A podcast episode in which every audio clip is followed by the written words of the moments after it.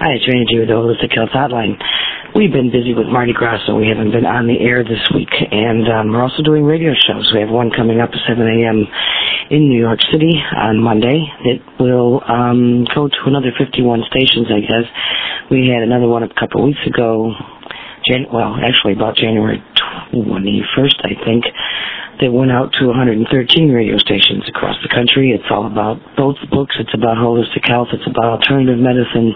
It's about healthcare in America and what we're looking at in the future. We're going into spring. Um, we've been really busy with Mardi Gras. My mother got to see her first Mardi Gras parade, and as all people who have never seen one, didn't really want to go. And then once she got there, got very excited, fought for beads like everyone else did, came home with bunches and bunches and bags full, and now wants to share them with all her friends um, across the country. So she's going to be sending beads in the mail. But we're almost done with Mardi Gras. Fat Tuesday is um, Super Tuesday is Fat Tuesday. That's the end of Mardi Gras. The beginning of uh, the 40 day period of fasting, etc., that people do. And um, uh, that's when we come into spring. So what is today? Today is Groundhog's Day, and people see that as kind of a funny thing. Ever since the movie, especially with Bill Murray, um, they don't really know what Groundhog's Day is all about. But the Delaware Indians, of of which I have blood, um, I, I am part of, um, settled in Punxsutawney, Pennsylvania, um, halfway between Allegheny and the Susquehanna River. It's in about 90 miles northeast of Pittsburgh, okay, in Pennsylvania. And the Delaware Indians considered considered groundhogs to be honorable ancestors. Groundhogs are really woodchucks, but they're groundhogs.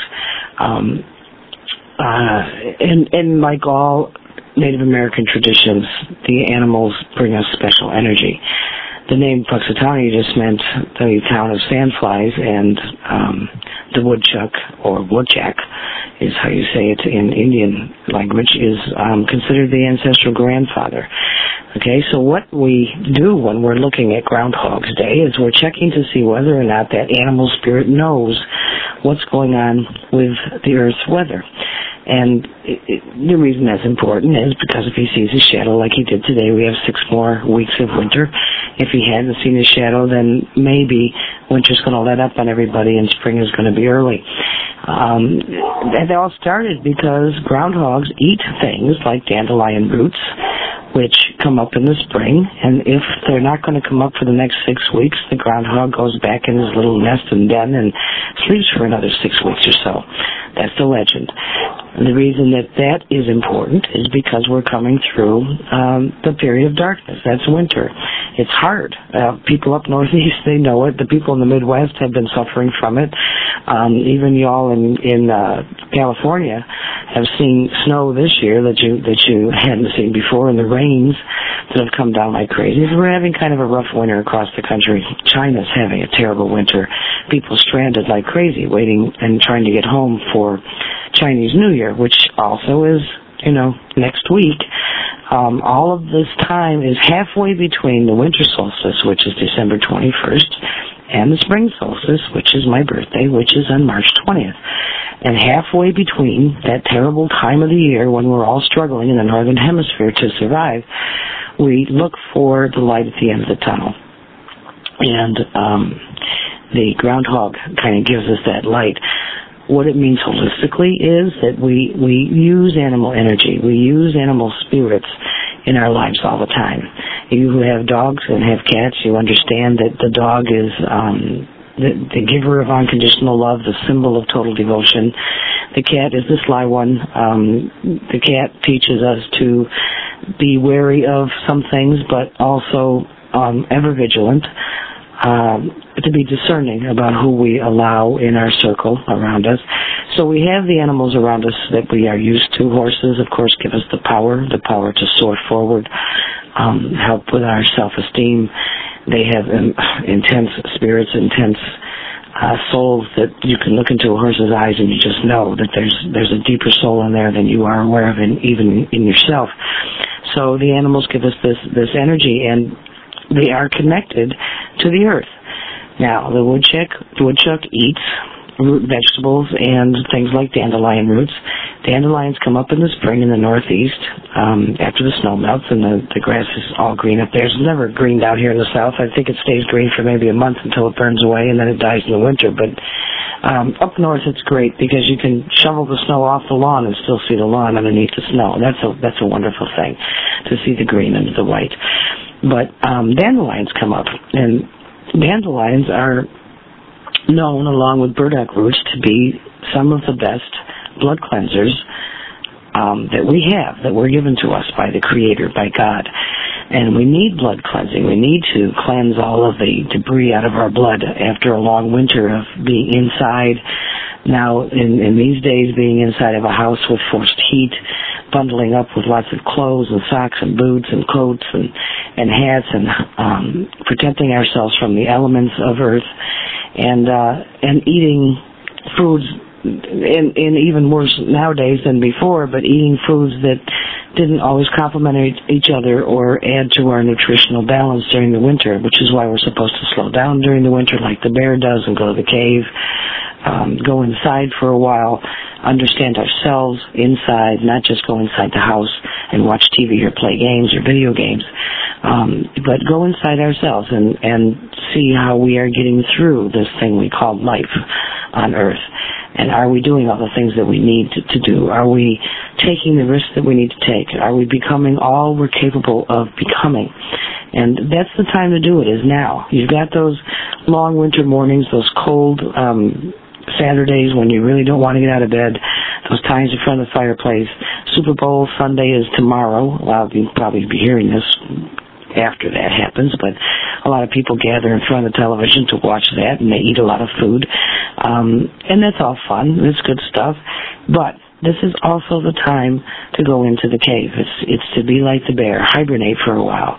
Think about yourself. Think about what you're doing for your earth, for your family, for your nation, um, for your country, all those things that we were brought here to do in the first place. And that's what the woodchuck teaches us. When he goes back in, he sees that there's six more weeks of winter. He's got six more weeks to think about it. So we all have six more weeks to think about it before spring comes. And then when spring arrives, or as it's becoming, or arriving, that's when we start thinking about the rebirth. How do we, how are we going to rebirth ourselves into what we want to become? This is really the new year. We changed New Year's to the 1st of January because of the, the uh, Gregorian calendar. Um, but the new year is really the first day of spring. That's the rebirth. That's the time when all things come together and you recognize your existence and your, your reason for being on earth. And you're supposed to be serious about it at the same time that you're playful about it and dance around with the spring fairies or whatever people do in the spring. Um, but you're supposed to be serious enough about it to take it, take it seriously and say, who am I? Why am I here? What is my purpose for being on earth? Is it to play video games every day? Is it to take drugs? Is it to dress up every day and pretend that I'm somebody I'm not? Is it to wear a lot of makeup? Is it to dress in suits with an ego larger than my belt line? Is it um, to, to drive the fanciest car, to live in the biggest house? Is it to have the most money in the bank? Is it to spend the most money at the casinos? Is it um, uh, to only have designer clothing, the best jewelry? Is it to show off because we don't know how to look ourselves in the, in the eye and say you are important enough as you are? Um, what is our true reason for being here? Is it to be identified by the job that we do? It's the first thing we ask people. What do you do? Not even what do you do for a living anymore, but what do you do? And the first thing we answer is exactly what our job description is. Whether we've chosen that job ourselves or some other person above us, um, and I use that word loosely, um, tells us what our jobs are. That's who we become, and that becomes our identity for our entire lives until we become a new identity that's called retired, which makes no sense to me whatsoever. How can you be retired? Um, I think after working all your life and becoming 65, 67, 70 years old that you're just very tired. And we actually have it all backwards, that we should be playing all our lives until we get bored. Um, and when we get bored, we go do the work that we're supposed to do and not worry about who's got the best car and the biggest house and the fanciest clothes. But this is the time to think about all that. Is that what's really the most important to you? Is that what you want to hand down to your children as being their importance for being on earth? Um, you know, they follow everything we do. They copy everything we do, whether they tell us that they agree with us or not. If we think that having the shiniest, newest car on the block is the most important thing, that child will also do that. As they grow up, they become the person that we thought they should become instead of who they really were. And we help them do that through pushing and, and not pushing or not being there or being there too much or whatever we do.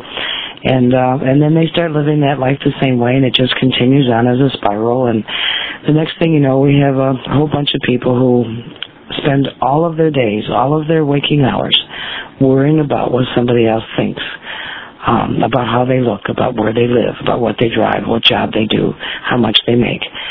Uh, and that, I don't think that's what was intended for us. I don't believe that's what was intended for us.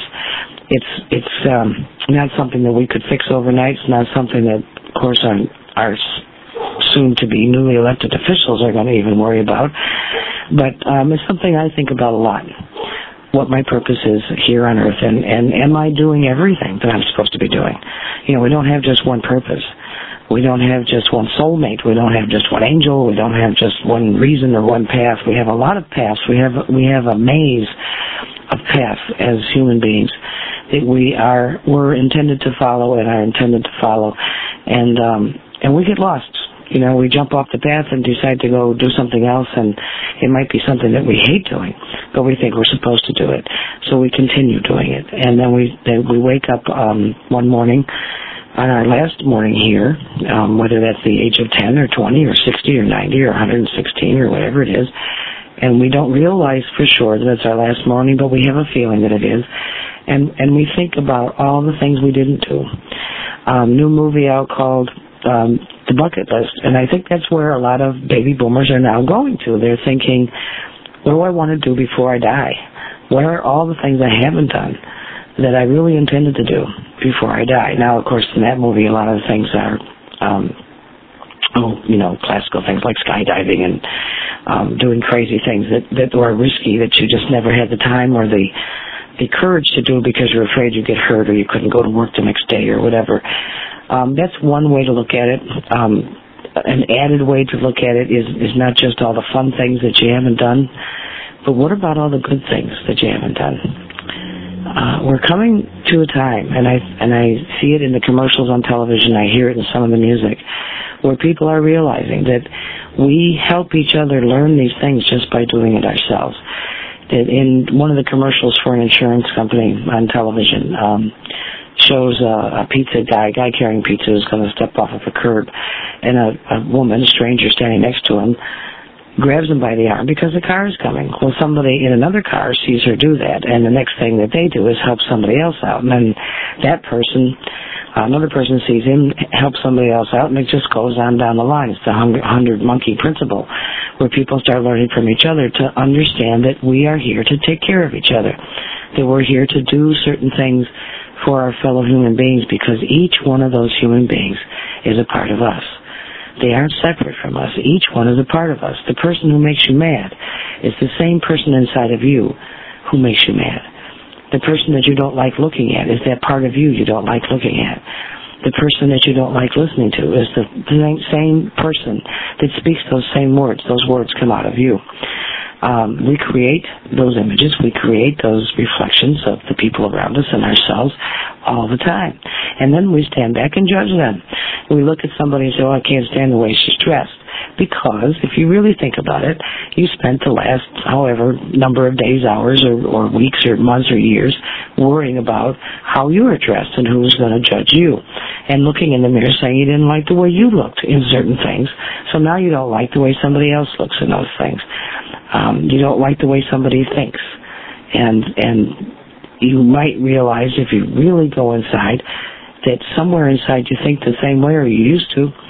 And uh, somebody judged you for it so you, you hid it you bury it inside of you and you're not really who you were meant to be. You're who they decided that you were.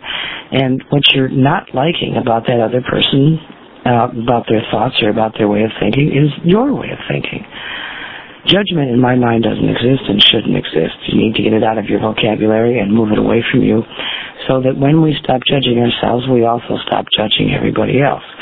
And, um, and vice versa.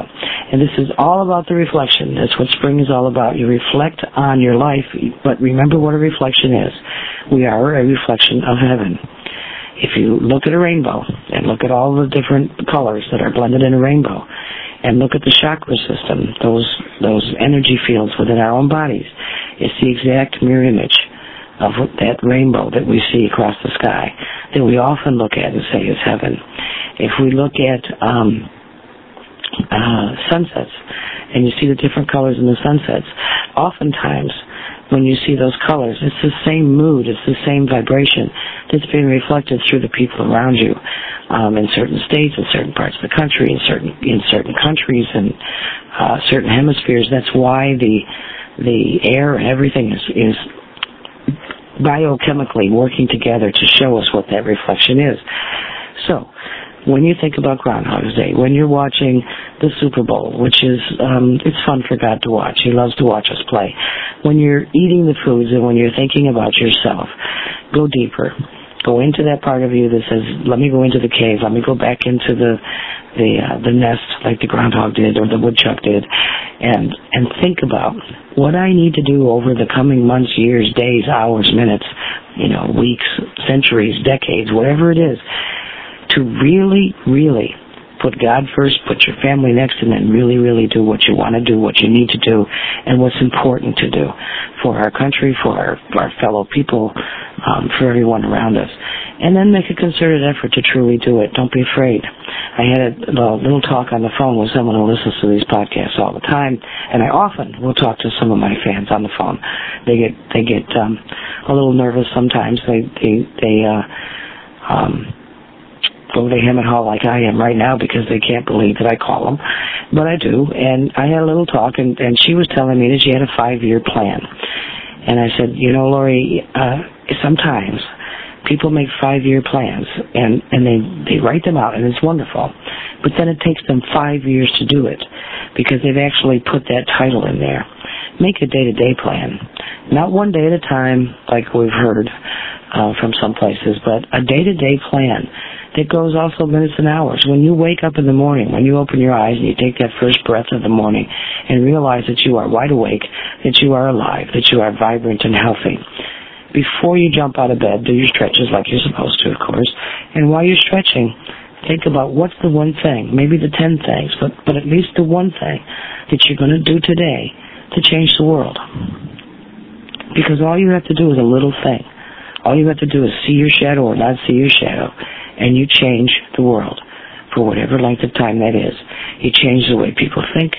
You change the fear in people. You change the way people love each other. You change the way people think about each other just because you did one thing.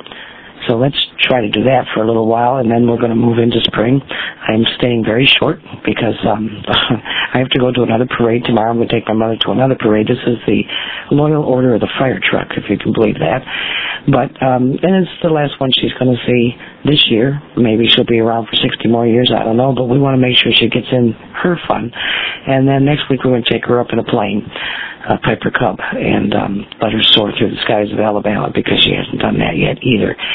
So we're a little busy, but we're trying to stay on track and trying to stay with you and giving you the things that you need to make your lives better. That's what holistic health is about.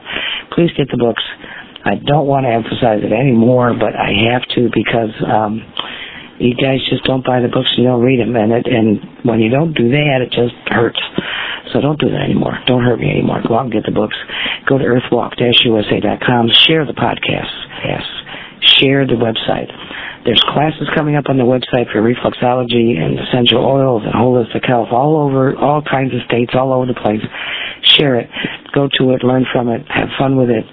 Um, keep checking in. We'll be back in a few days. Thanks for listening. This is Raina G.